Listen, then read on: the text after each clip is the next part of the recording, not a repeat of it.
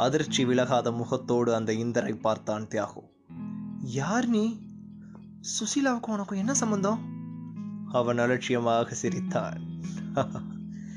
இதே கேள்வி நான் உன்கிட்ட கேட்டா நீ என்ன பதில் சொல்லுவ? உனக்கும் சுசீலாவுக்கும் என்னடா சம்பந்தம்? அதை பத்தி உனக்கு என்ன? ஓ அந்த கள்ளக்காதல் விவகாரத்தை பத்தி நான் எதுவும் கேட்கல மைண்ட் யோர் டங் இந்தர்.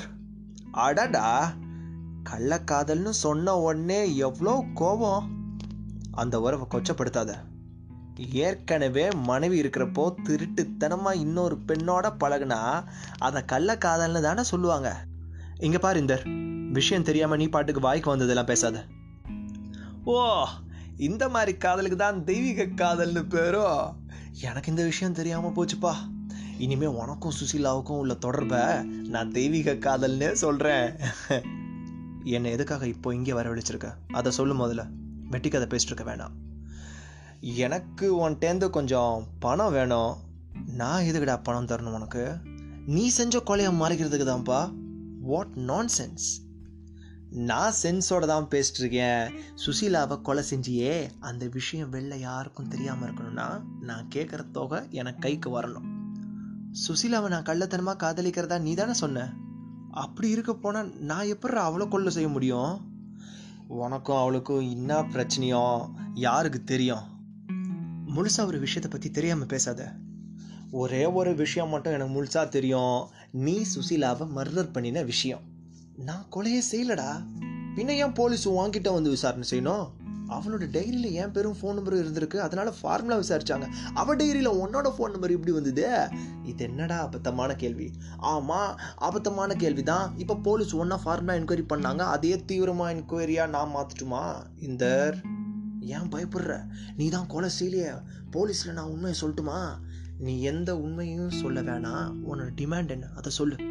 உனக்கு ரெண்டு விதமான ஆப்ஷன் தர்றேன். ரெண்டு ஆப்ஷனா ஆமாம் நிரந்தரமாக என்னோடய வாயை சாத்துறது ஒரு வழி. இந்த விஷயத்த போலீஸில் சொல்லணும்னு அப்பப்போ எனக்கு மூடு வரும்போதெல்லாம் சிறு தொகை எனக்கு கப்பம் கட்டி தற்காலிகமாக என்னோடய வாயை சாத்துறது ரெண்டாவது வழி. இதுக்காக இப்படி ரெண்டு வாய்ப்பு? ஏழைகளை கருத்தில் கொண்டுதான் நான் எந்த திட்டத்தையுமே தயாரிப்பேன். உன்னோட வசதியை பொறுத்து ரெண்டில் ஒரு வழியை நீ தேர்ந்தெடுக்கலாம் மகனே. டேய் முதல்ல நக்கலாக பேசுகிறத விட்றா. எவ்வளோ பணம் தரணும்னு சொல்லு. ஆப்ஷன் ஒன்னை நீ தேர்ந்தெடுத்துனா மொத்தம் மூணு லட்சம் ரூபா எனக்கு வேணும். மூணு லட்சமா? ஆட ஒரு கொலைய மறுகுதுன்னா சாதாரண விஷயமா? இப்படி வாய பழகிறவனா இருந்தா நான் தர்ற இன்னொரு ஆப்ஷனை எடுத்துக்கோ. அது என்ன? அப்பப்போ எனக்கு பசி எடுக்கிறப்போ வெறும் முப்பதாயிரத்தை எனக்கு தீனியா போடு. பயப்படாத நீ நினைக்கிற மாதிரி எனக்கு அடிக்கடி பசி எடுக்காது. குறைஞ்சது ரெண்டு ஒரு மாதத்துக்கு ஒரு முறை தான் பசி எடுக்கும். ஓரிரு நிமிஷ தீவிர யோசனைக்கு பிறகு மெல்ல கேட்டான் தியாகம் மூணு லட்ச ரூபாய் வாங்கிட்டு மறுபடியும் எனக்கு தொந்தரவு பண்ண மாட்டேன்னு என்ன நிச்சயம்? மாட்டேன். எப்படி உன்னை நம்புறது? காரணம் இருக்கு தியாக. மூணு லட்ச ரூபாய் கிடைச்சதுன்னா நான் இங்கே இருக்க மாட்டேன். சிங்கப்பூருக்கு பிறந்துடுவேன். என்னோட லவ்வர் அங்கே இருக்கா? அவளோட ஒன்றா சேர்றதா என்னோட வாழ்க்கையோட லட்சியம். அதுக்காக தான் இவ்வளோ கஷ்டப்பட்டு சம்பாதிக்கிறேன். நீ உன்னோட சொந்த சம்பாத்தியத்தில் சிம்புக்கூருக்கு வா. உன்னை நான் கட்டிக்கிறேன்னு சொல்லிருக்கா உன்னை மாதிரி கிரிமினல்ஸை நான் நம்புறதுக்கு தயாரா இல்லை. நான் கிரிமினல்னா நீ யாருமா? ஆஃப்டர் ஆல் நான் ஒரு பிளாக் மெயிலரு அவள் தான் ஆனால் நீ மர்டரர் கொலகாரன் என்னை விட வடிஞ்செடுத்த கிரிமினல் நீ. இந்த ஷட்டம் மூக்குக்கு மேலே கோவம் வருதே. இந்த கோவம் தான் சுசீலாவை தீர்த்து கட்டிடுச்சோ? தியாகோ அவனை முறைத்தலாய் பார்க்க அவன் அலட்சியமாக சிரித்தான்.